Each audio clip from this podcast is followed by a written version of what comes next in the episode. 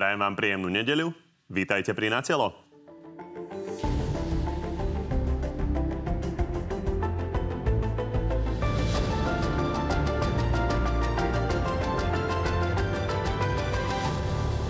Štvrtá vláda Roberta Fica finišuje s prípravou svojho programového vyhlásenia. Jej ministri ale naplno pracujú už teraz. Matúš Šutaj Eštok bude pre svoje zmeny na polícii dokonca čeliť odvolávaniu. Konal v rozpore so zákonom, a to zo svojej túžby po pomste. My sme konali v zmysle zákona, inú možnosť som ani nemal. Koalícia čelí tlaku aj pre svoje predvolebné sľuby o okamžitej pomoci s hypotékami. Vláda zatiaľ len prepočítava, ako ich splní. Na teraz to vyzerá, že to bude asi daňová úľava. Pred voľbami to bolo, že určite, okamžite, i hneď všetkým. Na realitu naráža aj sľub o plných 13. dôchodkoch. Koalícia hľadá na ne peniaze pre budúci rok. Sociálna poisťovňa už v tomto roku nie je schopná doručiť občanom 13. dôchodok vo výške priemerného dôchodku. Nielen o tom už s dnešnými hostiami. No a tými hostiami sú konkrétne predseda Hlasu a predseda parlamentu Peter Pellegrini. Dobrý deň. Dobrý deň, prajem. A šéf SAS Richard Sulik. Takisto dobrý deň. Dobrý deň, prajem. Ďakujem pekne za pozvanie. Pani, poďme začať tým turbulentným dianím v policajnom zbore. Minister vnútra za Hlas robí zmeny naozaj rýchlo. Pán Pellegrini, na úvod také nejaké vaše celkové hodnotenie toho. Vy ste spokojní s tým, ako to robí pán Šutaj Eštok? Chcem povedať ako predseda strany Hlas, že má pán minister moju plnú dôveru. A tie výmeny nerobí o nič. Pýtam sa možno na také detaily, že či nemal viac v rukavičkách postupovať, napríklad pri komunikácii, pri prevelovaní ľudí na opačné konce republiky a podobne. Hneď vám poviem. Tá rýchlosť je priamo úmerná bežnej rýchlosti, aká sa robí po výmene vlády. Možno, že by sme si niekedy mohli pozrieť, akou rýchlosťou bolo vymetené vedenie polície pri iných výmenách vlád. Pán minister musí sa obklopiť svojimi ľuďmi, pretože nesie politickú zodpovednosť za celý tento rezort a preto ich mení, no už akú formu volí. Musí to urobiť rýchlo, musí to urobiť rázne. Niekomu sa to nepáči, niekomu sa to páči, ale myslím si, že za pár týždňov to dá personálne do poriadku a už potom sa budú venovať len tomu, čo ja sa policia... Ja to nejako nerozporujem. Mne ide o to, či sa páči Petrovi Pellegrinimu. Hovorí s pánom ministrom, vždy dopredu ma informuje a ak vnímam prevelenie pána Hamrana, to je asi jediné, ktoré tak vzbudilo pozornosť, či sa s ním malo konať v rukavičkách, viete. Ja si myslím, že niekde ho preveliť musel, pretože ho nemohol vyhodiť na ulicu, tak mu musel nejaké miesto nájsť, no tak mu našli miesto, kde bolo voľné. Nič na tom nevidím, on ochorel, no a už je to vybavené. Takže nerobil by som z toho extrémnu vedu. Pán Sulik? No, pán Hamran predsa o 3 dní tak či tak končil, všetci to vedeli, on to vopred oznámil. A sa tu na ňom odbavovať 3 dni predtým je úbohé, je to smiešné, je to taká primitívna ukážka moci, že vidíte teraz, my sme pri kormidle, so všetkými zatočíme. Ten obrovský rozdiel medzi tým, keď nastupovala naša vláda a tým, keď nastupuje teraz vláda, kde je aj pán Pellegrini, je ten, že my sme rozviazali ruky policajtom a nikoho sme nevyhadzovali. Neboli takéto čistky a zákaz činnosti a podobne. Žiadni čurilovci u nás neboli nejakí iní, teda predtým, ale tu vyslovene idú po tých, ktorí by mohli túto sebránku pri moci ohroziť. Lebo jasné, ide im o zadky. Skončili by možno, že polovica z nich v base, tak sa teda všetci bránia. Áno, ľudia im na to skočili, ale nech sa páči. Tu vidíme v priamom prenose, ako vyzerá arogancia moci. Pán Pellegrini, pokojne reagujte, ale poďme vyriešiť jednu veľmi konkrétnu vec, lebo nemôžeme to rozobrať všetko. Tak poďme k tomu, že minister stiahol vlastne z funkcie viacerých policajtov, ktorí majú ochranu úradu pre oznamovateľov korupcie, protispoločenské činnosti a podobne. A tvrdil, že môže. Ich advokát Peter Kubina aj ten úrad tvrdili, že nemôže. Teraz o prvom z tých policajtov, konkrétne viceprezidentovi Barankovi Kyšovi, rozhodol súd s tým, že povedal, že pán Šutaj Eštok ho zbavil tej funkcie protiprávne. A minister aktuálne tvrdí, že súd nerozhodol tak, ako mal a hrozí tomu súdcovi dokonca disciplinárnym stíhaním. Poďme sa na to pozrieť. Súdca prekročil svoju kompetenciu. My sa voči tomuto odvoláme a potom to už bude na pánovi ministrovi spravodlivosti, s ktorým som samozrejme tento postup konzultoval. Pozrie sa na to a je vysoká pravdepodobnosť toho, že ak bol porušený zákon kompetentným sudcom, ktorý je čírov náhodou samozrejme spolužiakom z krúžku pána Kubinu, tak voči nemu bude disciplinárne sa konať. Ja tam mám len jednu otázku. Či vám príde adekvátne, že sa pán minister vyhráža vlastne sudcovi disciplinárkou? Počul som len, že pán minister povedal, že ak by sa preukázalo, že pán sudca porušil zákon, tak bude väčšine mu vedené disciplinárne konanie, čo je, myslím, absolútny štandard. Že to konzultoval už s ministrom spravodlivosti. A že je to absolútny štandard a normálne. Povedal, ak by bolo preukázané porušenie sudcu. To je to isté, ako keď povie, že každý policajt, ktorý bude podozrivý zo spáchania trestného činu, pôjde postavený mimo službu. Konkrétne to povedal v reakcii na túto vec a zopakoval ešte to disciplinárne stíhanie, tak či to nevyzerá ako hrozba? Zopakoval to tak, že ak bude preukázané porušenie zákona zo strany sudcu, tak tento bude čeliť disciplinárnemu konaniu, čo je úplný normálny štandard u každého sudcu v tejto krajine. Takže vy to môžete vnímať ako vyhrážanie sa, ja to vnímam ako skonštatovanie, že ak by sa preukázalo, že bol porušený zákon zo strany sudcu, tak bude čeliť normálne disciplinárnemu konaniu. Je to oznamovacia veta. Netreba byť v tomto útlocitný, ani hneď nejaký vzťahovačný a hneď by som ani vám neodporúčal byť vykladač slov pána ministra, lebo vy teraz tendenčne hovoríte, že sa vyhrážal. Ja tvrdím, že len skonštatoval. Lebo vy ste povedali, že sa to vyhráža. Ja hovorím, že sa nevyhráža. No, nepôsobí to tak, keď ho hodnotí minister vnútra, čo je naozaj vysoká funkcia, že už rozprával s ministrom spravodlivosti, že tam môže prísť k disciplinárke. A má sa to rozhodovať potom v tom druhej inštancii. Ak bol porušený zákon, povedal. Takže to znamená, ako keby teraz pán minister oznámil, že každý, kto vykoná krádež, bude vyšetrovaný políciou a bude postavený pred súd. Je to vyhrážanie, je to konštatovanie, že kto poruší zákon, poniesie si za to dôsledky. Viete, ja viem, že není o čom veľa rozprávať teraz, lebo vláda nezaťahuje spoločnosť do svojich hádok a kadejakých problémov, ako to bolo v minulosti. Čiže ja chápem, že z takejto udalosti treba teraz 2 týždne robiť veľkú vedu, ale... Ja som vybral len jeden veľmi konkrétny prvok vzhľadom na to, že z tohto nechceme robiť policajný magazín. Ale toto je najaktuálnejšia vec a týka sa to aj súdcov. K tomu súdu poviem veľmi otvorene. Súd rozhodol. Samozrejme, niekto posúdi, či bol alebo nebol oprávnený v tejto veci tento typ súdu konať. Ja nie som na to odborník, ani nemám na to právomoc. Zároveň budeme čakať, ako rozhodnú súdy v tých ďalších návrhoch na predbežné opatrenia u tých ďalších policajtov. Pán minister musí na to reagovať štandardným spôsobom, buď rešpektuje rozhodnutie súdu, ale keďže sa s ním nestotožňuje, tak sa odvolá a nejaký odvolací súd nám konečne, dúfam, povie potom, kto mal v tomto spore pravdu. Zatiaľ nemá pravdu preukázanú čierne na bielom ani jeden z nich, takže ja budem sám pozorne... Dobre, takže pozerať, tomu rozumiem, že aj s komunikáciou ste spokojní u pána Eštoka. Pozrite sa, každý má nejaký svoj štýl. Pán minister sa snaží, aspoň čo som zliadol, tak sa snažil aj po výbore v parlamente odpovedať na každú jednu otázku. Neodchádza od novinárov.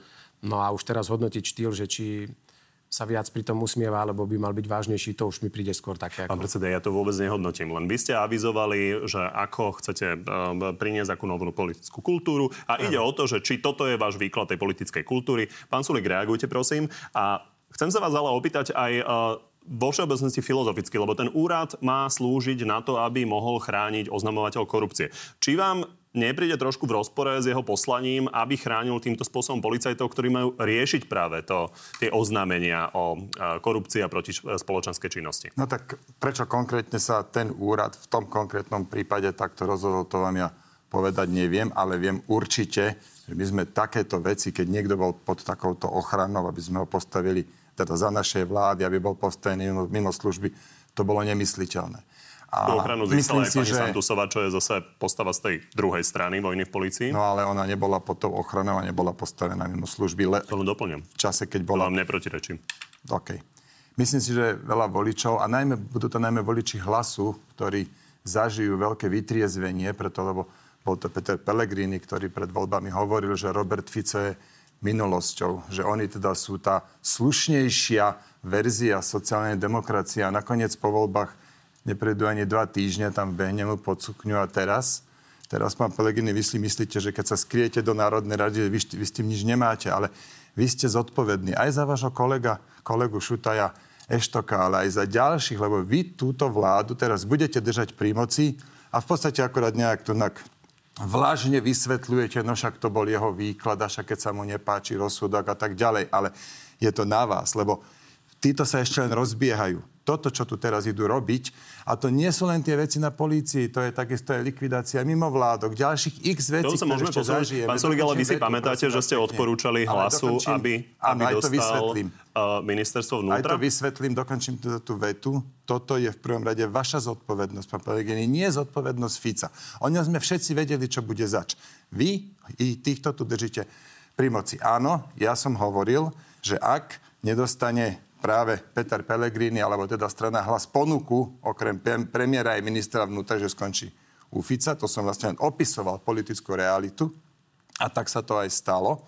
Keby ale boli v našej vláde, tak určite by tam boli nejaké ďalšie dohody, že kto obsadí policajnú inšpekciu, kto budú štátni tajomníci. Toto tu by sa určite nedialo. Ale vy by ste ho viac kontrolovali. Minister vnútra môže takto v takom vyslovene, že divoký západ v kobojskom štýle konať len preto, lebo mu to dovoluje premiér a tí, čo ho držia pri moci. Dobre, rozumiem. Už necháme reagovať pána Pellegriniho, len vo finále otázka teda nespochybňujete, keďže tu ide napríklad pri pánovi Kyšovi o viceprezidenta policajného zboru, nespochybňujete, že tá koalícia má právo si tam vymeniť svojich ľudí? Ja som bol ten, ktorý hovoril, že policajný prezident a samozrejme aj všetci pod ním majú byť politické nominácie, to znamená minister vnútra má o tom rozhodnúť, to je v poriadku. Ale robí dobre, to tak, reakcia. Že 3 dní pred jeho koncom sa tu odbavovať, no veď toto je to smiešne. Pán Pellegrini.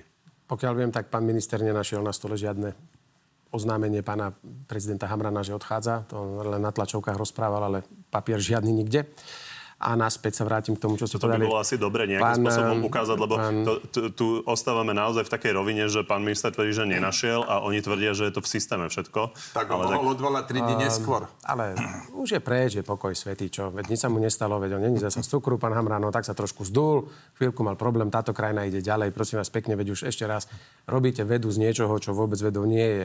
Pán Sulik, pán predseda, vy mi nerozprávajte, či ja nesiem za niečo zodpovednosť, alebo nenesiem. Áno, nesiem zodpovednosť ako predseda strany a za súčasť tejto koalície, aj za to, ako Slovensko a ľuďom hlavne, ako sa to bude žiť. Nie, čo sa vám pozdáva alebo nepozdáva. A už duplom, keď ste to boli vy, ktorý tu 2,5 roka alebo 3 roky umožnil Igorovi Matovičovi, lebo ste držali jeho vládu, robiť tú šarapatu, ktorú tu na Slovensku postváral za tie 3 roky a tú krajinu doniesol od 9 k 5. No a ak sa ma pýtate na tých viceprezidentov, ešte raz poviem, viete, odvolal pána viceprezidenta, ktorý niekde pracuje, veď on ho ani nevyhodil, ani nepripravil oplát, ani nič. Ja sa už nepýtam na viceprezidentov, len vám chcem dať možnosť reagovať na to, čo pán Sulik povedal. Takže pokiaľ nemáte už chuť, tak poďme na ďalšiu tému. A tých ďalších postavil mimo službu v zmysle zákona, ktorý mu prikazuje paragraf 46, dočasné pozbavenie výkonu štátnej služby, kde musel konať a bude musieť postaviť mimo službu každého jedného obžalovaného alebo obvineného policajta. To je jedno, či sa volá Čurila alebo sa volá Ferko, neviem skade. Takže opäť, tu sa len koná, veď počkajme, ako nakoniec tie súdy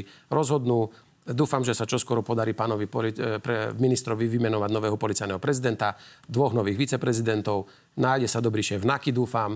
A ideme ďalej. Dobre, a k tomu smerujeme, lebo pán Eštok teda zatiaľ nenasadil svojho nového policajného prezidenta. Už hodnú chvíľu počúvame takéto vyjadrenia. To sa dozviete vo veľmi krátkom čase. Fakt, v krátkom čase. Dajte mi ešte aspoň pár hodín, keď nie dní. Čo sa deje? Že si vás kolega stále pýta 2 týždne, pár hodín, pár dní. Ja neviem. Či sa neviete zhodnúť v koalícii na to mene, alebo vám odmietajú nominácie? Teraz sa vôbec práve, že pán minister ešte na koalíciu ani ku mne neprišiel s nejakým výberom mien. Ešte si pravdepodobne potrebuje dobre overiť tie mená alebo nominantov, s ktorými uvažuje, aby to naozaj nejakým spôsobom nespôsobilo možno hneď nejaké, ja neviem, pochybnosti o jeho kvalitách alebo niečo. Takže čakám aj ja osobne, aj ja ešte konkrétne mená, z ktorých si pán minister vyberá, neviem, nepoznám ich a ani koalícia vôbec teraz to nie je na tom, že by sa handrkovalo o menách, vôbec nie. Je možné, že to skončí tak, že tam ostane pán Polakovič, ktorý je vlastne dočasne poverený? Neviem, či by to takto pán minister nakoniec urobil, ale zatiaľ určite do vymenovania nového tam bude, ako to dlho bude trvať. Myslím si, že pán minister má ambíciu vymenovať svojho nového policajného prezidenta, ale chce to urobiť asi tak, aby bol uistený. Však zatiaľ máme povereného policajného prezidenta, polícia nie je bez vedenia a bez velenia, čiže to ide. Takže či už to bude trvať týždeň alebo 2, nemyslím si, že na tom teraz nejako závisí chod tohto štátu a bezpečnosť Slovenskej republiky. Pán Sulik, chcete niečo dodať alebo ideme na špeciálnu prokuratúru? Poďme na špeciálnu prokuratúru. Dobre, takže Tam začnem ale pánom Pellegrinim, lebo on o tom bude rozhodovať asi viacej. Či je najpravdepodobnejšie dnes, že sa ujme vlastne ten váš nápad, ktorý ste prezentovali ešte pred voľbami, že by vlastne špeciálna prokuratúra ako inštitúcia bola zrušená a že by špeciálny prokurátor bol tretím námestníkom generálneho prokurátora. To je najpravdepodobnejší scenár? No, nepadlo žiadne rozhodnutie, pretože ja som povedal aj to, že to najprv musia nám povedať odborníci mimo politického spektra. To znamená ľudia, ktorí sa venujú trestnému právu, ktorí možno pôsobia na našich univerzitách, ktorí by mohli nám predstaviť nový spôsob fungovania tohto trestnoprávneho prostredia po 30 rokoch. Ste si písali teraz programové vyhlásenie vlády. Asi to tam už máte zmienené, tak ak sa nemýlim. Tak zmienené, aby tam to bolo úplne konkrétne a programové vyhlásenie vlády neobsahuje detálne rozhodnutie o tejto verzii. Čiže ešte možno, že aj ostane Daniel Lipšic špeciálnym prokurátorom? To netuším, či zostane Daniel Lipšic špeciálnym prokurátorom. Pretože ja k tým zmenám nepristupujem kvôli jeho menu, ale kvôli tomu, či takýto úrad má ešte, alebo nemá po 30 rokoch fungovania opodstatnenie, alebo či funguje tak, ako má fungovať v spolupráci s generálnym prokurátorom, ktorý je nadriadený tejto organizácie. To sú všetko pre mňa technické otázky a nie je to o tom, že či niekto ide trestať alebo netrestať Daniela Lipšica. Ja osobne som presvedčený, že Daniel Lipšic ako politik nikdy sa nemal stať generál či špeciálnym prokurátorom. Či si viete predstaviť, že by tam ostal na tej funkcii až do konca funkčného obdobia? Zase, aby som bol úprimný, ja si nemyslím, že by tam mal zostať až do skončenia funkčného obdobia, pretože ten človek tam nemal nikdy ani nastúpiť. Pán Sulik, vidíte, tak pán Pellegrini hovorí, že koalícia sa ešte nedohodla.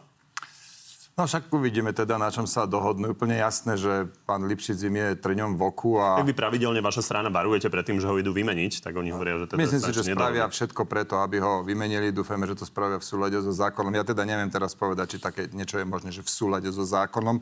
Ale áno, keď zrušia komplet generálnu prokuratúru, čo ja teda považujem za veľkú chybu, lebo tá by mala ďalej fungovať. Špeciálnu myslíte? Prepáčte, špeciálnu, ale my sme zároveň hovorili, že aj špeciálna, ale aj najmä aj generálna, že aby to bolo podriadené ministerstvu spravodlivosti, tak ako je to v Čechách, že to je štátne zastupiteľstvo. Čiže ja v zásade akceptujem to, keď nová vláda si do tých pozícií, na tie nominácie dá ľudí, s ktorými spolupracovať chce, ktorým tí ministri dôverujú a tak ďalej. Ale aj to sa musí diať v súlade so zákonom. Dobre, to, rozumiem, že Richard Sulik by bol za to, aby túto koalícia pána Pellegriniho si urobila štátne zastupiteľstvo a vymenila aj špeciálne a generálnu prokuratúru. My by sme štátne zastupiteľstvo podporili, keby generálna prokuratúra prešla pod ministerstvo spravodlivosti. To sme hovorili pred voľbami. To znamená kompletnú výmenu ľudí. To hovoríme po voľbách. To neznamená, že musí byť kompletná výmena ľudí. Nám ide o tú inštitúciu, že myslíme si, že patrí pod ministerstvo spravodlivosti. Vtedy ste tak prekvapivo na mňa nepozerali, keď som toto isté hovoril tu v štúdiu pred voľbami.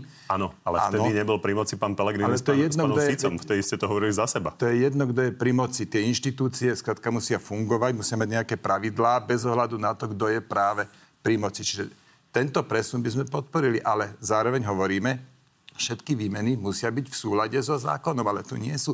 Tu už máme prvé rozhodnutie sudcu, že konanie ministra vnútra nebolo v súlade so zákonom. A toto ja si nespomínam, že by sa nám bolo také niečo stalo. Ja lenže môžu zmeniť zákonom to, že nebude špeciálna prokuratúra, lebo tá nie je zakotvená v ústave. No veď, ale pán Kovačič, keď my si raz napíšeme do programu, že podporíme presun generálnej prokuratúry pod ministerstvo spravodlivosti, tak predsa to neznamená, že len keď my máme ministerku spravodlivosti. Pán prezident, mne tu naozaj nejde o to, aby sme si my dvaja vyjasňovali váš program. Tak. Mne ide o to, že tu máme pri moci konkrétnu garnitúru a vaši kolegovia, pani Kolíková, varuje pred tým, akým spôsobom ona ide nejakým spôsobom znásilňovať spravodlivosť. Čiže preto ma zaujíma vaša reakcia. My varujeme, ale poďme ďalej, rovnako, aby sme z toho nemali naozaj reláciu o prokuratúre. Takže, pán Pellegrini, ešte jedna vec. Slovenská informačná služba, stále nevieme, že kto bude vlastne šéfom. Je možné, že zmeníte zákon tak, aby ste vyradili z hry pani prezidentku a pán Gašpar by sa potom stal šéfom SIS? Ja neplánujem, ani nie som zastanca a nepodporujem zmenu zákona ako jedna z koaličných strán a povedal som to aj verejne už. Nejaké počuli relácie, sme to, že sa vám to nepozdáva. Ide o to, že či je to vylúčené, že by ste za to zahlasovali ako strana. Momentálne to vylúčujem, aby sme menili účelovo zákon len preto, aby sa nejaký konkrétny človek dostal na nejakú pozíciu. Má sa tam dostať na základe existujúcich zákonov, pretože si myslím, že táto právna úprava, ktorá tu dnes funguje, je aj určitá vyváženosť a rovnováha nejakých pozícií ústavných činiteľov a ja na nej nemám ani záujem, ani chuť niečo meniť a hlas sa ani neplánuje podielať na zmene tohto zákona. A stále nemáte predstavu, kto bude šéfom? Zatiaľ sme neinformovaní, je to v kompetencii pána premiéra. Ten si musí vybrať. Chcem povedať ešte jednu vec, že ak tu hovoríte o nejakej rozpore so zákonom, zatiaľ máme jeden neprávoplatný rozsudok. Keď bude právoplatný, potom to môžeme skonštatovať, ale dovtedy ešte nevieme, ako to nakoniec je. Ja verím pánovi ministrovi, že koná v zmysle zákona a uvidíme, ako dopadne tento jeden rozsudok. No a čo sa týka informačnej služby, budeme rešpektovať nomináciu pána premiéra, pretože to je jeho pozícia a za ňu si bude aj zodpovedať. Ale ešte raz, ako predseda strany Hlas hovorím, že neplánujem ani nie som zastanca zmeny zákona len pre konkrétneho človeka, aby sme menili spôsob, akým sa inštaluje do funkcie šéf SIS. Pani, poďme na programové vyhlásenie vlády. V pondelok ho predstavíte?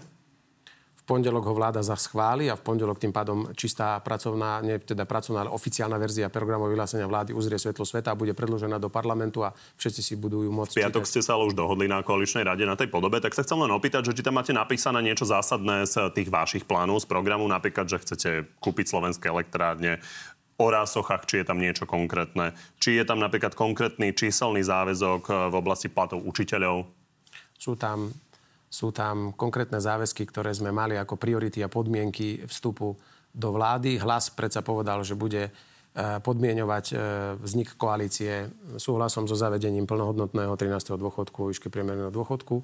Žiadny odklon od našej zahranično-politickej orientácie EU-NATO. Že bude to musieť byť vláda, ktorá sa bude zaoberať veľkými medziregionálnymi rozdielmi a potrebou riešiť tieto naše regióny a zveľaďovať ich. Boli tam veci, ktoré sme podmienovali ďalšie a tie všetky... Pýtam sa na tieto konkrétne, lebo tie, ktoré ste vymenovali, sme už počuli a budeme sa napokon o nich baviť. Sú súčasťou programového vyhlásenia vlády aj výstavba nových nemocníc, aj koncovej nemocnice v Bratislave. Je tam zmienka aj o ďalších veciach. Nie sú tam číselné... Platy učiteľov číselne tam nie sú? Pán minister Drucker za túto oblasť odpovedá a určite tam hovoril aj o potrebe dokonca nejakým spôsobom pravdepodobne riešiť situáciu nedostatku odmeňovania učiteľov v Bratislave a v okolí vzhľadom na náklady na bývanie, kedy sa pravdepodobne do budúcna bude veľmi problematicky dať obsadzovať pozícia učiteľa za ten istý plat, ako je napríklad v Ružomberku v Bratislave. Takže sú tam aj takéto momenty, ale chcem deklarovať jednu vec, že Hlasu sa z tých zásadných podmienok, ktoré si kládol ako podmienku vstupu do vládnej koalície, akejkoľvek pred voľbami, sa 95% naozaj podarilo presadiť do programu vyhlásenia vlády. Aj napriek tomu, že neboli sme víťazi volieb, ale máme len teda 14,7% výsledok. No tak ja si spomínam, ako 9. augusta Erik Tomáš na tlačovej besede oznamoval doslova, že strana Hlas nepôjde do takej vlády, ktorá nebude garantovať dôchodcom 13. dôchodok. A už teda zrazu vidíme, že nakoniec to neplatí, lebo tie peniaze, aby ste vedeli veľmi dobre, že tých peňazí nie je dosť. Sami ste na to upozorňovali. Ale to je v programovom vyhlásení vlády, to už je, pán predseda. Sám ste, vy osobne ste opakovane hovorili, že verejné financie sú v rozklade. Čiže veľmi dobre ste vedeli, že tento sľub nebude možné splniť. Aj sa ukázalo 7. novembra, Erik Tomáš hovorí, musím konštatovať, že sociálna poisťovňa nie je schopná v tomto roku doručiť občanom 13. dôchodok. Programové vyhlásenie na 4 roky, pán predseda, a budúci rok už ten dôchodok bude. Rovnako nebudete mať peniaze, ale hlavne, viete, on nepovedal, že no však mi najprv naprší a uschne, aké budú peniaze. Nie, povedal, ideme len do tej vlády, kedy bude 13. dôchodok. A bum, a nie je. A 13. dôchodok nie je. Ale prosím vás, pekne, pán predseda, čo to máte ako logiku? Prepáčte, no. Programové vyhlásenie bude aj to hovoriť, že sa ide postaviť nemocnicu alebo začať s výstavbou nemocnice v Martine. No tak ako prepáčte, keď sa to nepodarí do Vianoc, ale začne sa kopať v marci. Tak to už čo je, že sme nesplnili záväzok, ktoré sme si dali? Počkajte, zastavte, je zjavné, že... A 13. dôchodok budúci rok ide byť, ale akože riadny, normálny. Dobre, pani, ja vám do toho trochu vstúpim. Réžiu chcem poprosiť, keďže sme trošku plánovali iným spôsobom tú reláciu, ale aby si našla tému 13. dôchodku, aby nám tam pripravila tie veci. Pán Pellegrini, pán Sulik to otvoril, vy ste naozaj v kampani sľubovali, že bude 13. dôchodok vyplatený ešte tento rok. To sa nestane, to priznávate. A je pravda, že pán Tomáš hovorí, že nejaké peniaze navyše proti tým pôvodným plánom, ktoré naplánovala tá bývalá vláda, tak chcete nájsť. Áno. Koľko to bude, komu, kedy? Bude to takto. Seniori dostávajú klasický vianočný príspevok, tak ako minulý rok, aj tento rok. Už sa im vypláca v týchto dňoch od 50 do 300 eur. To bol ešte vianočný dôchodok pána Krajniaka a spol. Nad ten ešte by sme tento rok chceli, ak sa podarí nájsť ešte dodatočné zdroje v rozpočte, ak niečo po ich šafárení zostalo, tak chceme ešte každému seniorovi vyplatiť jednorázovú sumu, ktorej výšku ešte koľko? Musíme... Pán Tomáš povedal, že 300-350 eur, o ktorých sa hovorilo, tak to tak nebude. Čiže peňazí, bude to, že 100-200 eur? Toľko peňazí v kase nie je a bude to niekde medzi 100 a 200 eur. Áno, chceme ešte každému seniorovi pomôcť. A budúci rok každý senior už nebude dostávať tento smiešný vianočný od 50 do 300, ale každý jeden starobný dôchodca na Slovensku obdrží 606 eur priemerný dôchodok, tak ako sme slúbili. Čiže ja neviem, o čom tu pán predseda blúzni, že my sme vstúpili do vlády, kde 13. dôchodok bude. Dobre. A ja ho garantujem, že bude a splníme si ho nie na konci volebného obdobia v 4. roku, ale hneď budúci rok, lebo tak nám to dovolí technika, aj pokročilý čas a verejné zdroje. Pán Pellegrini, to je tak, že vy keď uvádzate pre porovnanie nemocnicu v Martine, tak je jasné, že tá za 3 mesiace postavená nebude, ale ten dôchodok sa slúbiť dá. Vy ste veľmi dobre vedeli, že tento rok na to nebudú peniaze, myslím si, že ani budúci rok nebudú na to peniaze, ale tento rok, že na to nebudú peniaze, ste vedeli. Napriek tomu ste toto ľuďom pred voľbami 9. augusta ústami Erika Tomáša slúbili. Vy ste v tomto vedome klamali vašich voličov, rovnako ste ich klamali v tom, že... Veď ma nechajte to hovoriť. Kde tam povedal termín Erika Tomáša? Veď ma nechajte to gád, viete čo tak... No, prosím vás pekne, nekľučkujte tu takto smiešte, že kde tam povedal termín. Ale vy tu robíte vedu z niečoho, čo nie je žiadna veda. Sa opýtajte seniorov, sú spokojní. Jasné, takže potom vy si dáte do programu vyhlásenia vlády, že 13. dôchodok bude k 1.1.2048, však kde tam Erik Tomáš povedal termín, nejaký termín. Ale ešte jednu vec sa povedal, ak chcete nižšie ceny potravín, to ste oblepili týmto republiku, žiadne nižšie ceny potravín nebudú. A ešte k tým dôchodkom. Dnes, prosím sa, skúste teraz vnímať tieto čísla. Dnes ľudia platia na dôchodkové zabezpečenie niečo vyše 5 miliard eur. Už tie záväzky voči dôchodcom, ktoré tu sú približne 10 miliard eur. Toto si len treba uvedomiť, že sociálna poisťovňa vybere len polovičku z toho, čo je na dôchodky, z toho teda, čo na tie dôchodky reálne potrebuje. Len polovicu vybere. Tak až a k tomu prídu ešte vaše sľuby, teda hovoríte budúci rok, necháme sa prekvapiť. Poďme k tomu budúcemu roku. Pravda je, že teda 13. dôchodky budú stáť 800 miliónov eur a teda treba na ne nejako nájsť peniaze a teda jeden z nápadov je zrušiť rodičovské dôchodky a nahradiť ich tým, aby si ľudia vlastne mohli svojim rodičom prispievať z tých 2% daní, z tých ale žijú mimo vládky, ktoré teda hovoria, že môžu zaniknúť kvôli tomu. A takto na to reaguje pán Tomáš. Tie mimovládne organizácie, ktoré majú ušľachtilé ciele, tak tam štát v takýchto prípadoch nájde dotačné schémy na to, aby finančne nielenže dorovnal tie straty, ale ešte aj niečo pridal. Pán Pellegrini, tých príjmateľov je zhruba 15 000. 18 000 subjektov má nárok na 2%. Nárok je jedna vec a potom prijímateľov. Našiel som aj 15 000, aj 18 000, ale v každom prípade je to teda medzi 15 000 a 20 000. Sú to rôzne školské olympiády, psie útulky a podobne, rôzne krúžky. Tak len, aby sme vedeli, ako to má teda Hlas vlastne rozdelené, že aká časť tých mimovládok je ušľachtilých a neušľachtilých? Tak poprvé, nikto nejde ani mimovládky rušiť, ani im nič brať. V roku 2024 sa ani nič neudeje, ani sa nič mimovládok nedotkne, pretože prvýkrát bude môcť občan, ale občan nie Erik Tomáš, ani ja, občan sa rozhodnúť, komu 2% z daní dá a jediné, čo štát urobí, je, že rozšíri to okrem mimovládok, že to môže dať aj svojim rodičom. Prvýkrát sa takýto problém môže vyskytnúť a ja ešte vám poviem, prečo si myslím, že sa ani vôbec nevyskytne. Robí sa zasa hystéria, hlavne, že tu všetci proti hoaxom bojujú a všetky médiá tu vytvárajú obraz, ktorý vôbec nie je pravdivý. Prvýkrát možno v roku 2025, pán redaktor, dobre, keď budú za rok 2024, nechajte ma dohovoriť. My sme jasne povedali, v tomto roku, ako prosím, to bude s 13. dôchodkom, že na budúci rok sa má financovať. O tomto sme všetko informovali, to sme nejako nezapočiavali. Ale ja nehovorím na vás, ale ja sledujem tú mediálnu hystériu, ktorá sa nezakladá na pravde. V roku 2025 prvýkrát môžu v marci alebo v apríli sa budú môcť rodičia rozhodnúť, či deti, či svojim rodičom dajú, alebo útulkom, alebo ja neviem komu. 2025, čiže budúci rok žiadna panika, nič. A potom vám poviem ale príklad, taký typický, klasický. Zoberme si rodinu, kde sú dvaja pracujúci rodičia, manželia, majú teda svojich rodičov ešte žijúcich. Tak ich rodič, budúci rok, ktorý teraz dostal možno maximálne 50 až 300 eur a dostal nejakých pár peňazí ešte možno z ich odvodov, dostal možno v priemere za celý rok od všetkých možno 300, 400, 50 eur. v roku 2024 dostane 606.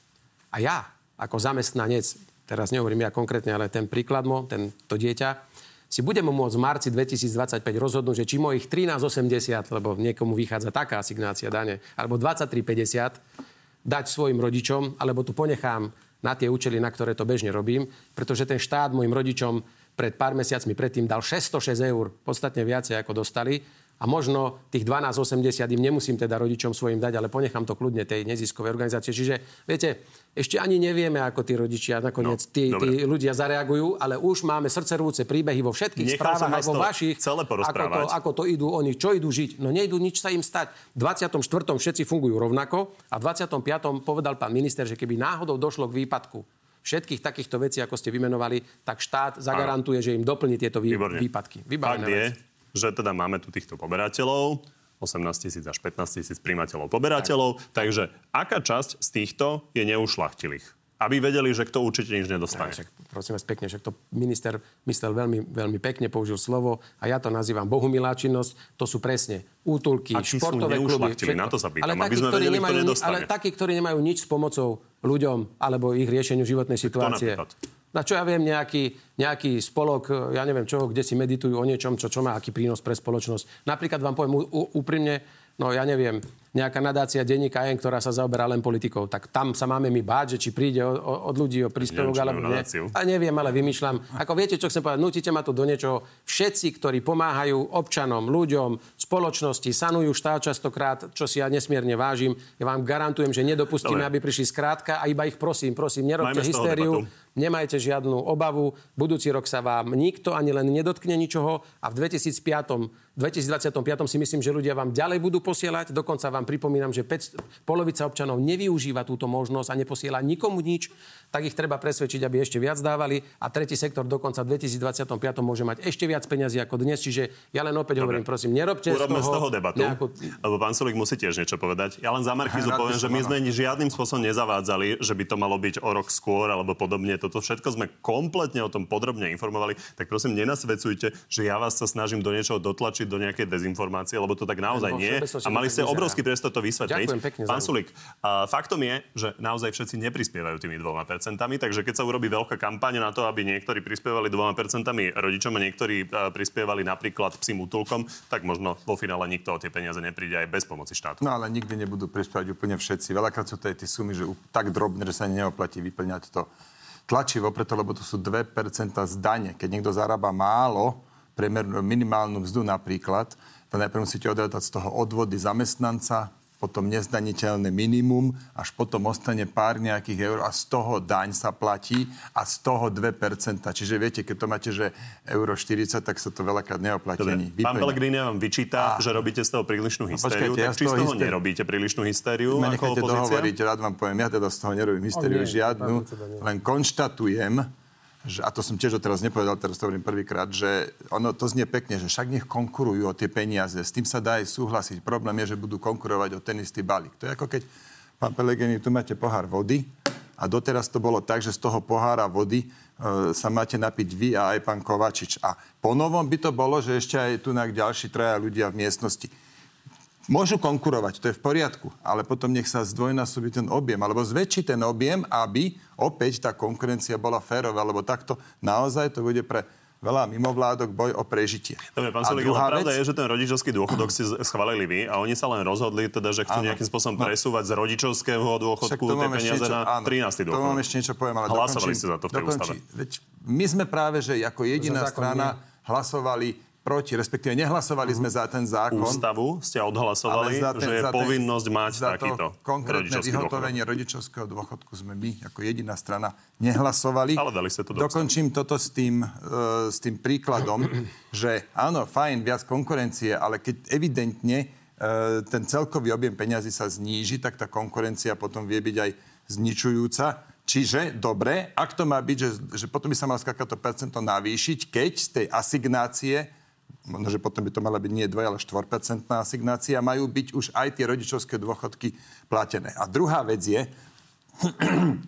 pán minister práce Erik Tomáš hovorí, tým ušľachtilým nadáciám pomôžeme, A na konci dňa bude 99% tých ušlachtilých. Preto, lebo nájdete zopár nadácií, ktoré vám sú trňom v oku a sám ste nevedeli povedať žiaden reálny príklad. Ja nájdete zopár, asi by ste našli zopár, ktoré vám sa nepáči, ale to bude objemovo, ako počtom, veľmi málo. Čiže, ak to takto bude, ako to Erik Tomáš navrhuje, potom sa stane to, že vy naozaj budete fyzicky, reálne likvidovať veľké množstvo osožných, naozaj spoločensky osožných mimovládok. Dobre.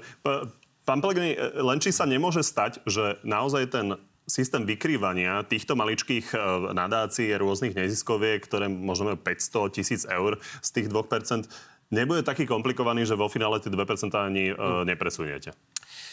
Ja som presvedčený, že sa nič ani nestane v roku 2025. A viete prečo? Ešte raz opakujem.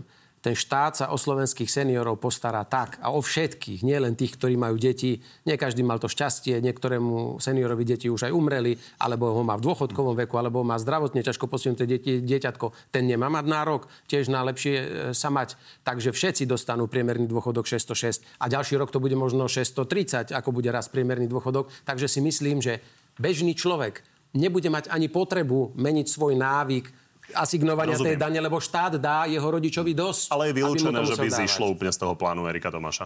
Ale to nie, že Erik Tomáš práve, že chcel upokojiť tým, že nebojte sa, my sme presvedčení, že mimovládkam neubudne a keby náhodou ubudlo, pán minister bude mať v rozpočte presne takú sumu, ako mimovládky ročne dostávajú, aby všetkým pomohol a aby nikto neprišiel z krátka. Čiže nestane sa, že sa zíde z toho plánu. Určite nie. Chcem upokojiť naozaj všetkých. Ja sám by som to nedovolil, veď ja viem, aký máme morálny dlh voči zdravotne ťažko postihnutým ľuďom, čo všetko Liga proti rakovine ostatní robia a sanujú a pomáhajú štátu, veď to by sme boli akí barbári ako sociálni demokrati, že by sme tento systém chceli rozbiť. Prosím, nenasadzujte nám hlavu, že chceme zlikvidovať mimovládky. Práve naopak, ja budem ich môcť a chcieť podporovať všade, kde sa bude dať, tam, kde robia naozaj veľmi prospešnú činnosť pre našu spoločnosť. To je pekne, čo hovoríte, ale váš minister práce robí presný opak. A ešte poďalšie jednu vec, prosím.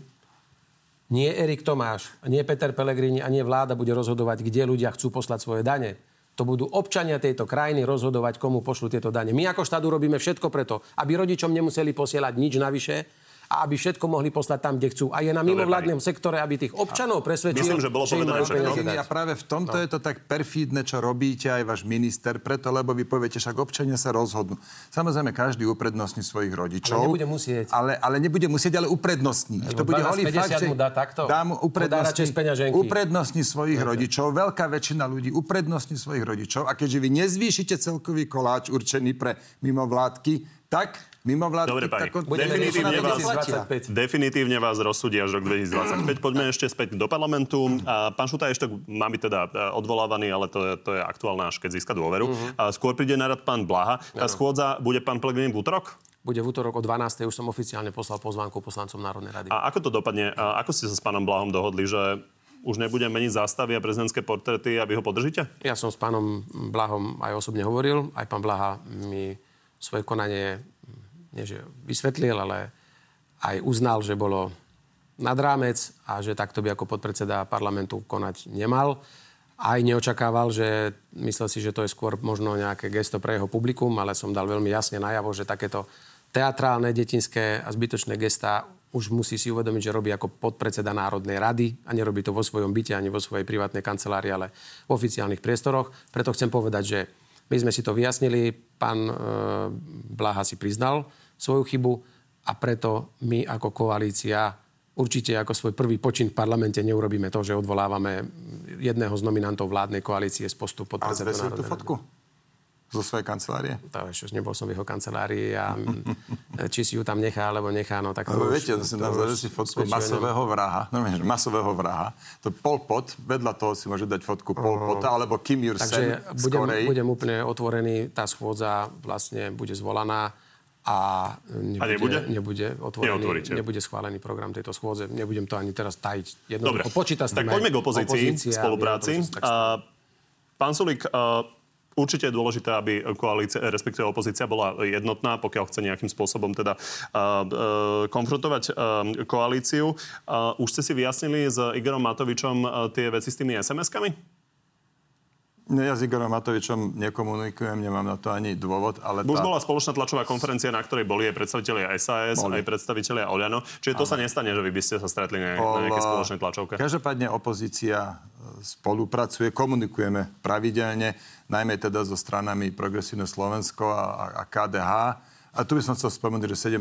novembra, to je vlastne tento piatok, robíme spoločnú akciu s Progresívnym Slovenskom na námestí SMP o 17. hodine. Ďakujem, že som mal možnosť takto pozvať smerujeme ľudí. Ale najmä k OĽaNO, respektíve k aktuálne hnutiu Slovensko. Mimochodom, keď už tie SMS-ky riešime, tak to najpodstatnejšie bolo, že ak to bolo vlastne s tými podkladmi od pána Haščáka pre argumentáciu o tom 100 miliónovom dofinancovaní zdravotných poisťovní. Čo vám presne poslal a čo ste si od neho pýtali? Nebudem sa k tomu to určite vrácať. Bola to nejaká súčasť predvolebnej kampane. Pre mňa je to uzavretá vec. Prečo, nejde o fazulky. Áno. Sú to obrovské peniaze a ide o to, vy hovoríte, že máte stranu expertov, takže či si potrebujete pýtať argumentáciu od pána Haščáka pri takýchto rozhodnutiach na vláde. Stalo sa to, že ste si pýtali nejaké podklady od pána Haščáka preto, aby ste vedeli nejakým spôsobom to potom obhajovať dofinancovanie dôvery na vláde? Ja nepotrebujem obhajovať veci, o ktorých my sme presvedčení, že sú správne. Či tam sa to stalo? Či ste si to pýtali? Áno, pýtal som si ucelenú a korektnú argumentáciu. To už v tých SMS-kách takto neboli, preto hovorím, že tie SMS-ky boli zmanipulované, lebo ucelená a korektná argumentácia v tom prepise údajnom nestálo.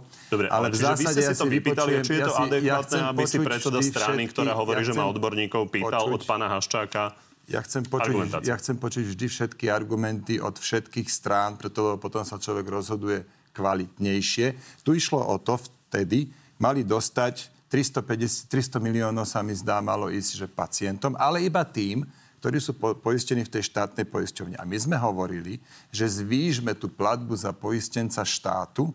A neviem, mne sa zdá, že aj Hlas to chcel, určite aj Smer to chcel, lebo to je správne. Totiž tých poistencov štátu to nie je, že 5,5, tých je 3 milióny, tých je väčšina. A štát zase so svojich poistencov, tam sú dôchodcové, nezamestnané deti, platí 30 eur, zatiaľ čo pracujúci platia asi 5-násobok. A preto sme hovorili, je korektné, keď štát zvýši platbu za poistencov štátu za všetkých.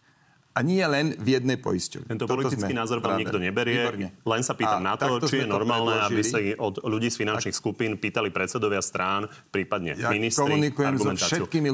Ja komunikujem so všetkými ľuďmi, ktorí mi môžu dodať argumenty potrebné pre prvé rozhodovanie, so všetkými. Považujem to tunak za falošné tanečky. Tu s hentým sa nesmiem baviť, s hentým sa ani pozdraviť nesmiem. Čo je to za blbosť? Áno, ja komunikujem so všetkými ľuďmi, ktorí mi vedia dodať relevantné argumenty. Dovolte mi, prosím vás, pekne ešte jednu vec povedať predtým tej téme.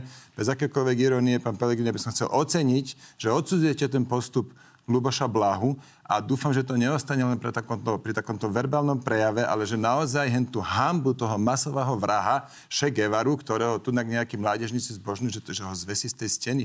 To je normálne, že hanba taká, že na európskej úrovni toto. Ďakujem, že som mal tú možnosť. Pôjdete to skontrolovať? Pôjdem, jasné, že pôjdem k nemu na kávu a uvidím. Tak ste jeho šéf. Vy ste predseda parlamentu, preto som aj reagoval. Je to vaša inštitúcia, ktorú vy riadite, za ktorú vy teraz odpovedáte. Preto som tak aj reagoval a som to odsúdil a považujem to za niečo, čo sa nemôže viac opakovať. Poďme k vám. Idete kandidovať na prezidenta? To som ešte... Takéto rozhodnutie osobné ani stranické sme neprijali. Ešte sa vrátim. Vy hovoríte, že chcete vedieť od občanov, či vás tam chcú, to zjednodušujem. Tak teraz vyšiel aktuálny prieskum Ipsosu, teda, že ste favoritom. Takže koľko ešte takých prieskumov potrebujete? 2, 3, 5? Nejde to o počty prieskumov. Ja naozaj potrebujem iba mať to uistenie, že občania si budú želať prezidentského kandidáta mojich kvalít, alebo tak, ako mňa poznajú, že by chceli človeka, ktorý trávi celú politickú kariéru medzi ľuďmi. A ja si myslím, že prichádza postupne ten čas, kedy budeme musieť oznámiť toto rozhodnutie. A viete, blíži sa nám už aj termín, kedy budeme musieť ako predseda parlamentu vypísať prezidentské voľby. To už postupne sa to blíži, lebo to má svoje nejaké lehoty. Takže určite do toho momentu... To máte už ujasnené, keďže to je vaša kompetencia, to musíte urobiť bez ohľadu na to, či budete prezidentský kandidát. Je možné, že bude kampaň rozdelená Veľkou nocou? Lebo zasahuje do toho Veľká noc. To sa môže stať, ale chcem uistiť každého, aj kandidáta, aj občanov, že nebudem určite robiť také tie kalkulácie, ako už niekto naznačil, že by som mohol, že stanovím prvé kolo, ja neviem, vtedy, keď má konkrétny kraj prázdniny, aby boli tu voliči. Nie. Ak má byť prezident zvolený občanmi, tak sa budem snažiť tie termíny zvoliť tak, aby nikde neboli prázdniny, aby to bolo pekné. Hej? Lebo niektorý... Ako argumentácia, kde sa obhajujete, že ako prezidentský kandidát si nebudete nahrávať. Nie. Čiže vy ste rozhodnutí. Ja ako predseda parlamentu by som to nikdy neurobil, lebo prečo by som mal nehať voľby ovplyvňovať prázdninami. To je podľa mňa smiešné a takto by som konal bez ohľadu na to, či sa rozhodnem alebo nerozhodnem kandidovať za prezidenta, pretože keby som si chcel nejakým spôsobom polepšiť, tak budem ticho a rovno to tak vypíšem. Takže dobre, čiže vieme, prípade... že nám to tu dneska nepoviete, len ide o to, že čo hovoríte, že potrebujete ešte na toto rozhodnutie. Ale viete, a vy si myslíte, že to je len tak, ako že to, ja neviem, či vy si to tak predstavujete, že oznámiť kandidatúru na prezidenta je, že ako keď idete do Lidla si kúpiť rožky, lebo vám práve už máte suché doma. Veď to je tak závažné aj ľudské, osobné rozhodnutie. Je to politické rozhodnutie vo vzťahu k strane, ktorú som 3 roky budovala a tak ďalej. Takže prosím, nechajte mi prosím trochu času, aby som aj ja ľudský sa preto rozhodol, pretože to je obrovská vec. To nie je, že ideme sa zahrať, že či to vyjde, nevyjde.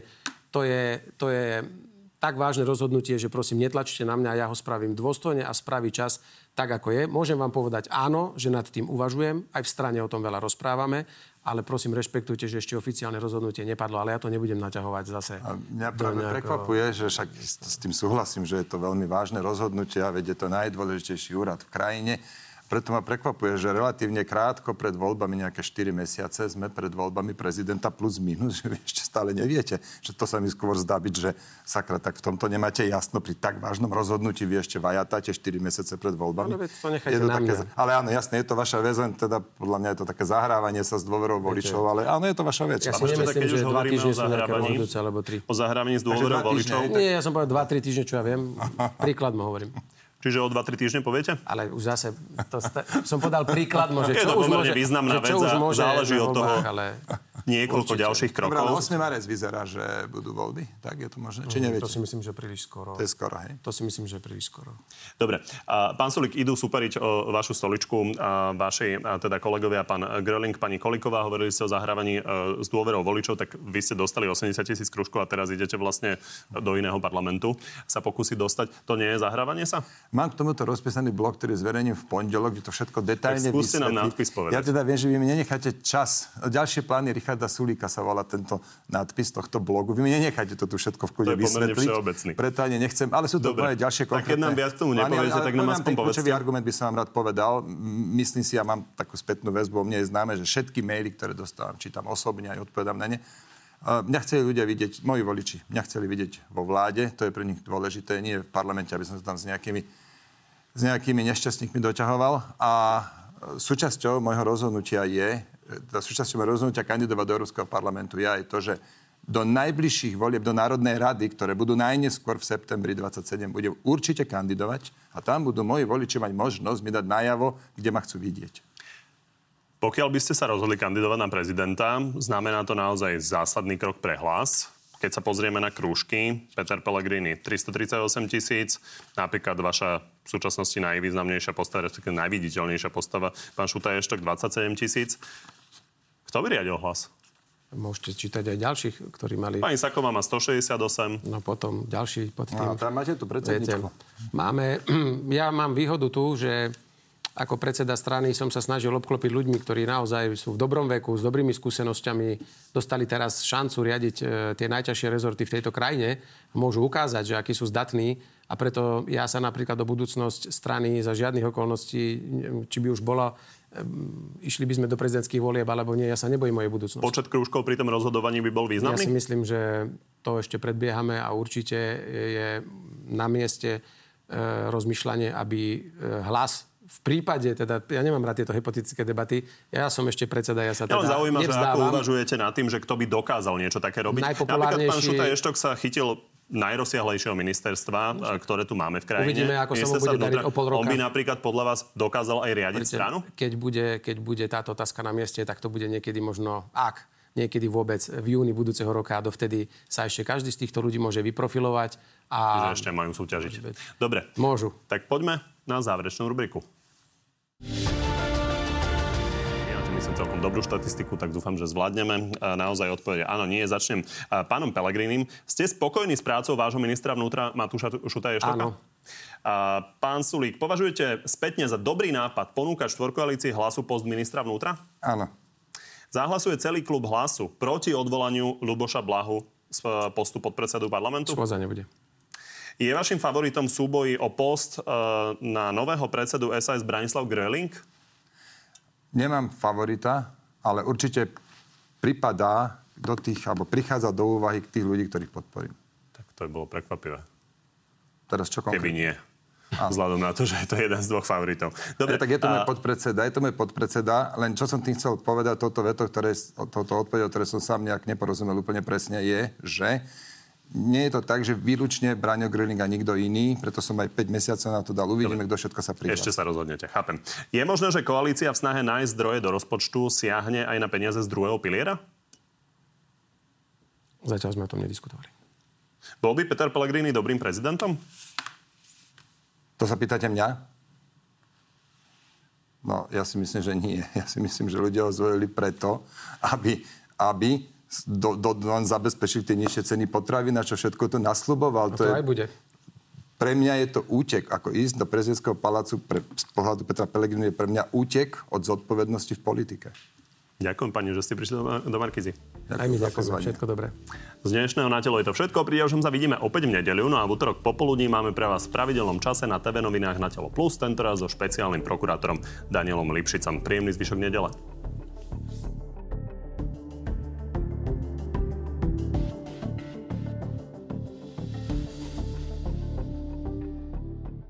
Poďme na divácké otázky. Kontinuálne nahrávame, môžem ísť, že? Dobre, takže začnem pánom Pellegrinim. Jozef sa pýta, kto by viedol Hlas, keby bol prezidentom a či sa nebojí o rozpad strany? O rozpad strany sa určite nebojím, pretože strana je plnohodnotná, zastúpená na všetkých regiónoch, všetkých úrovniach, má kopec starostov, primátorov a šikovných ľudí vo vedení, takže o budúcnosť Hlasu sa nebojím.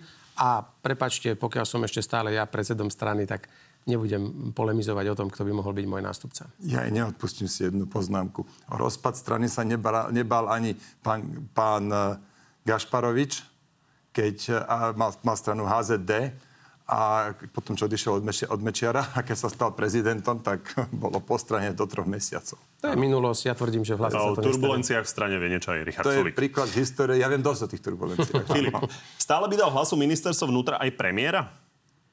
Kebyže sme na začiatku, tesne po voľbách, áno, ale doplňam, že tam by boli potrebné aj ďalšie dohody. Kto obsadí šéfa inšpekcie, policajnej inšpekcie, kto budú štátni tajomník a tak ďalej. A vy si myslíte, že to mohlo ísť, keby sa to urobilo skôr? Bola šanca ten Hlas kultivovať. Bohužiaľ, teraz už Hlas to celé vzdal, na čele s pánom Pellegrini, tam sa zbuchali s Ficom. Ja som tam videl malú, drobnú šancu, keby sa bolo, konalo i hneď. A vtedy som hovoril, politická realita je taká, že ak pán Pellegrini nedostane ponuku, ktorú si nebude môcť dovoliť odmietnúť, skončí s Ficom, to sa stalo. Dobre.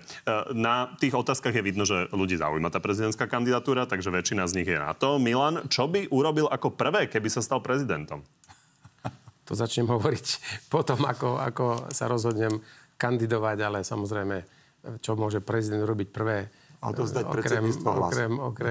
Okrem toho, že si príde na úrad prevziať tie právomoci, ale to budeme hovoriť až potom, keď sa naozaj stanem oficiálnym kandidátom prezidenta. Ja nerad predbieham veci a nerad sa rúham. Či už zaplatil ten vypitý bar v Dubaji? No, to je zamotanejšie, alebo je to rozpísané v mojom blogu. To je ďalší blog. Nie, to bude v tom. Takže zajtra si mám prečítať v blogu. Tak skúste povedať aspoň 3 vetami. Myslím si, že Najvyšší kontrolný úrad, ktorý celý tento prípad preveruje, čo skoro vydá záverečnú správu a podľa tej sa zariadím. Čiže máte avízo, že za mesiac, 2 bude záverečná správa? Myslím si, že, lebo ono už to tam chvíľku aj je, to tam ono, že 0,5 roka, však ja osobne, aj moji poslaneckí kolegové sme hlasovali za to, aby to Najvyšší kontrolný úrad preveril. To sa deje už niekoľko mesiacov, až tak komplexná vec to nie je, čiže áno, očakávam, že v krátkej dobe Najvyšší kontrolný úrad zverejní záverečnú správu a všetko, čo tam bude, tak sa samozrejme k tomu vyjadrím. Detailne. Čiže neplatili ste nič naviac? Nie, ja som neplatil nič naviac, nie. Či je konanie pána Eštoka podľa neho splnenie toho jeho sľubu, že sa nevrátia staré poriadky? Nevidím, že by sa vracali staré poriadky v jeho konaní. Tomáš, v kom vidí väčší potenciál na nového predsedu Sasky? No, ja sa k tomu vyjadrím, keď budú známi všetci kandidáti. A áno, Braňo Gröhling Tomáš myslí na pani Kolíkovú a pána Gröhlinga, tak v kom vidíte väčší potenciál? Tak uvidíme hlavne, že kto bude kandidovať, lebo napríklad Mária Kolíková povedala, že to zvažuje, Braňo Gröhling povedal, že bude on to povedal, že zvažuje, Mária Kolíková povedala, že si ešte počká chvíľku, lebo je čerstva v strane. Ale áno, Braňo Gröhling patrí k tým ľuďom, ktorého si viem predstaviť podporiť. Ja si myslím, že Mária Kolíková, koho chcete, viete, to je normálne. A Mária Kolíková? Mária Kolíková, ak bude kandidovať, lebo vyjadrila sa, že nebude do týchto volieb kandidovať, tak ak by to mala tento názor zmeniť, tak potom ja sa tiež nad tým na novo zamyslím. Či patrí medzi tých ľudí, ktorých si viete predstaviť podporiť? No, určite podporím niekoho z tých, ktorí kandidovať budú. Mária Kolíková. No, ale ak kandidovať nebude, tak ja si nemusím nič predstavovať. A pánovi Gröhlingovi ste si to predstavili? No, lebo on povedal, že tú kandidatúru zvažuje. Milan, či vie potvrdiť, že nepodporí zásahy do financií sporiteľov v druhom pilieri? Ešte sme o tom nerokovali, takže neviem. Ja si myslím, že dávno ste rozhodnutí, že idete ten druhý pilier ničiť ďalej, ak ste ho ničili predtým. Je možné, že sa zníži percento, ktoré sa odvádza z našich Nediskutovali sme o tom. Neviem, či to nie je ústavné. Neviedol som ja s nikým takúto debatu.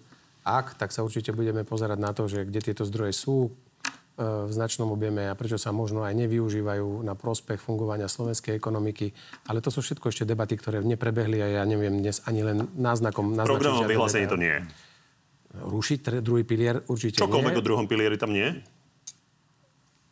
Budem dnes večer vidieť finálnu verziu, tak vám poviem úplne na spamäť. Ja som ho síce čítal veľmi pozorne, ale na spamäť 90 strán, prepáčte, tých vecí je tam extrémne veľa. Toto môže byť pomerne zaujímavých niekoľko 100 miliónov. Pán Kovačič, môžem ešte jednu poznámku? Ono to síce nie je v ústave, ale myslím si, že v ústavnom zákone je zapísaná tá sadzba, tých 6% odvodu. Čiže to by napríklad koalícia nevedela spraviť, ani keby chcela. Potrebovala by niekoho z opozície a tam ja nevidím najmenšiu vôľu znižovať odvod do druhého piliera. Ja pripomínam, že s druhým pilierom sa pomaly vysporiadávajú všetky krajiny v okolí, pretože chápu, že asi z dlhodobého hľadiska tento systém nie je úplne udržateľný, takže my sme už jedna z mála krajín, ktorá zostala sme s týmto systémom. Sme jedna z mála krajín, ktorá takto funguje v rámci sociálneho systému, takže určite to predmetom debaty určite bude musieť byť, keďže bolo to predmetom debaty aj v iných vyspelých krajinách na západe. Čiže je možné, že by sa úplne zrušil druhý pilier? Neviem. Ešte raz, bude to predmetom odbornej debaty. Dobre, tak ešte posledná od Lukyho. Podporuje kroky ministerky kultúry, súhlasí s jej štýlom politiky? Zatiaľ som nejaké zásadné kroky pani ministerky nevidel. Počkajme si, čo všetko sa jej podarí presadiť do programov vyhlásenia vlády a naozaj by som chcel požiadať ľudí, aby, veď ja netvrdím, že vzhľadom na zložitosť doby treba tých 100 dní dodržať, ale bolo to vždy takým nejakým pravidlom, že 100 dní majú tí ministri na rozbeh a potom ich hodnotíme. Tu sme pod palbou už od prvej hodiny, od vzniku vlády, ja to rešpektujem, my to prežijeme, ale skúsme hodnotiť s odstupom času každého ministra túto vládu na základe skutkov a nie toho, čo sa komu čo zazdalo, alebo to, čo kto v médiách o tom píše. Lukáš sa pýta na štýl politiky. Tak ja si myslím, že pani ministerka ešte nemala až toľko verejných vystúpení a akcií, aby sme mohli komplexne zhodnotiť jej štýl.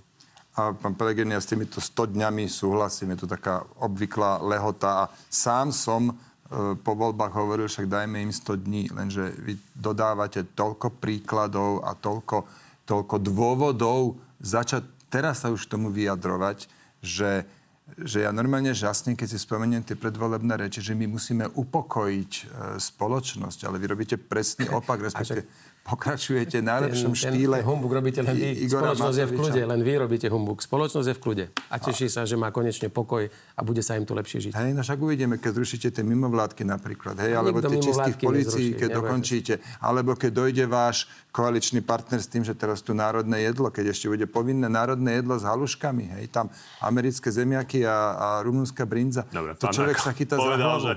Povinné halušky nebudú. Ďakujem pani. Všetko dobré ešte raz. Pekný deň.